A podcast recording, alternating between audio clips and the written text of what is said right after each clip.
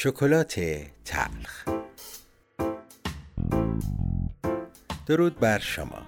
پرهام بادره هستم و این شست و چهارمین بخش از پادکست شکلات تلخه بعد از مادر و آموزگار من فکر می کنم رسانه رو میشه در جایگاه سومین تولید کننده محتوای جامعه در نظر گرفت. و همونطور که گفتم در یکی از بخش های گذشته یا دقیق تر بگم در بخش چهل و چهارم این واژه را از جهاتی مورد بررسی قرار دادیم. در این بخش نگاهی خواهیم داشت به برخی تأثیرات رسانه در تولید محتوای جامعه. مثل همیشه از اینکه من رو تا پایان این بخش همراهی می کنید بسیار سپاس گذارم در بررسی تاریخچه رسانه در دنیا با موارد زیادی برخورد کردم که از زوایای مختلف به روند پیدایش و رشد و تغییر این واژه نگاه و اونها رو بیان کرده بودند. ولی میشه گفت تقریبا در تمامشون ابتدایی ترین رسانه گفتاری یا شنیداری عنوان شده و پس از اختراع دستگاه چاپ نوشتاری و به قولی مکتوب و با پیشرفت علم و اختراع رادیو و تلویزیون به صورت سمعی بسری در اومده. نهایتا با پیدایش اینترنت گستردگی بسیاری در این زمینه ایجاد شده.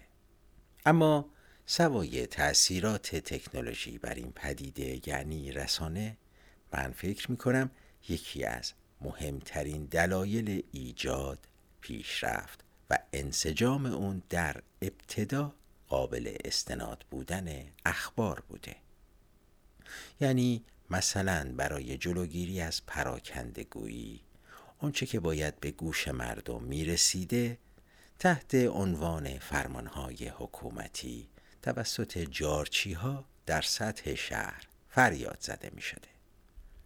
ظاهرا تا پیش از اختراع دستگاه چاپ و ظهور روزنامه اوضاع بر همین منوال بوده.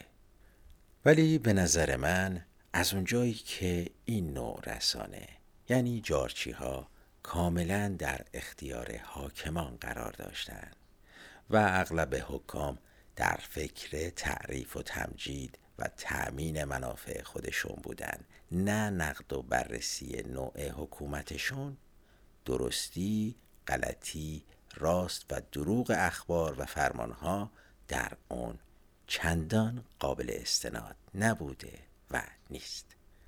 با توجه به این برداشت شاید بشه گفت شاخص راست یا دروغ بودن اخبار با پیدایش اولین روزنامه ها و خبرنامه ها مورد توجه واقع شده. تنوع در نوع بیان افکار و اندیشه ها و نمود واقعی اونها در سطح جوامع اون هم با دلیل و مدرک مستند کم کم به این نوع رسانه که در فرهنگ ما به مطبوعات معروفه ارزش و اعتبار ویژه‌ای داده. با ظهور صدا و تصویر در قالب رادیو و تلویزیون این راستی آزمایی و به طبع اون ارزش و اعتبار رسانه شکل کاملتری به خودش گرفته و همینجا باید به این نکته توجه داشته باشیم که تنوع دیدگاه ها نسبت به مسائل مختلف و نهایتا نتیجه گیری توسط خرد جمعی جامعه سنگ محک این اعتبار شده. در حقیقت اگر همینجا بخوام گریزی بزنم به مبحث آزادی میشه گفت رسانه در این مورد هم بعد از اندیشه و بیان جایگاه سوم رو به خودش اختصاص میده درسته؟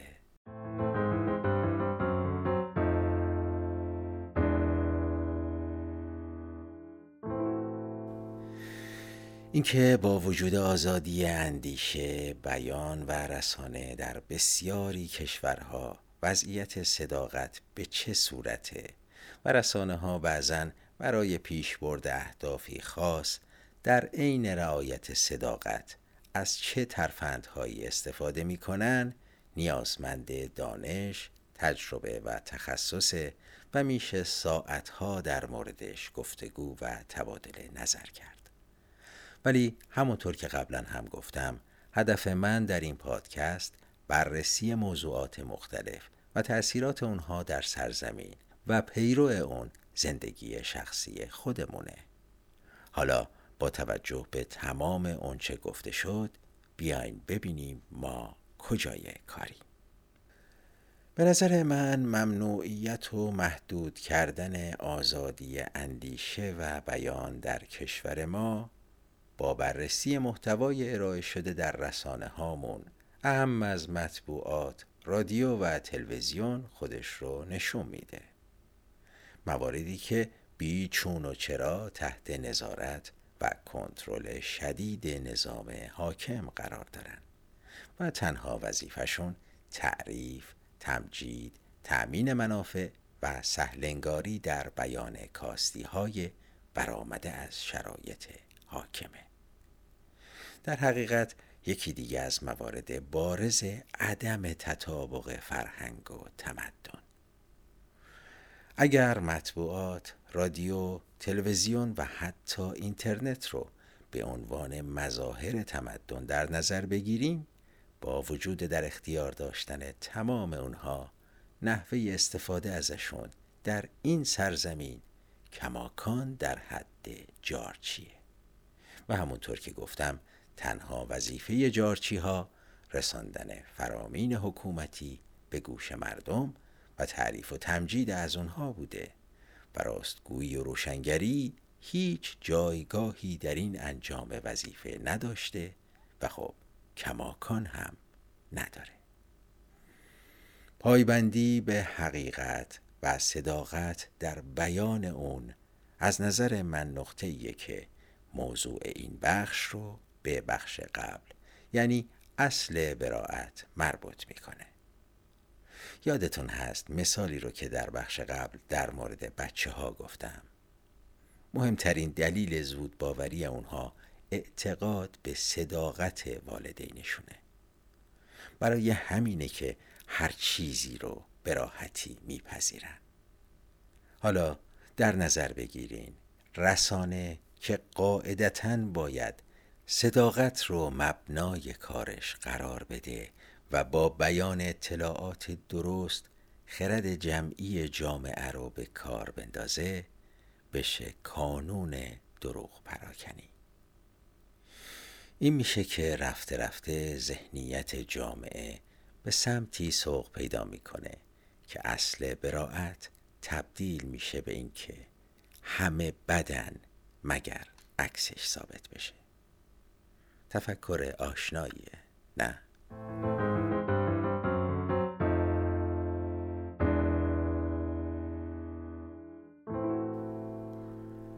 در پایان این بخش می‌خوام بگم که شاید در تقسیم بندی ما رسانه در جایگاه سوم قرار گرفته.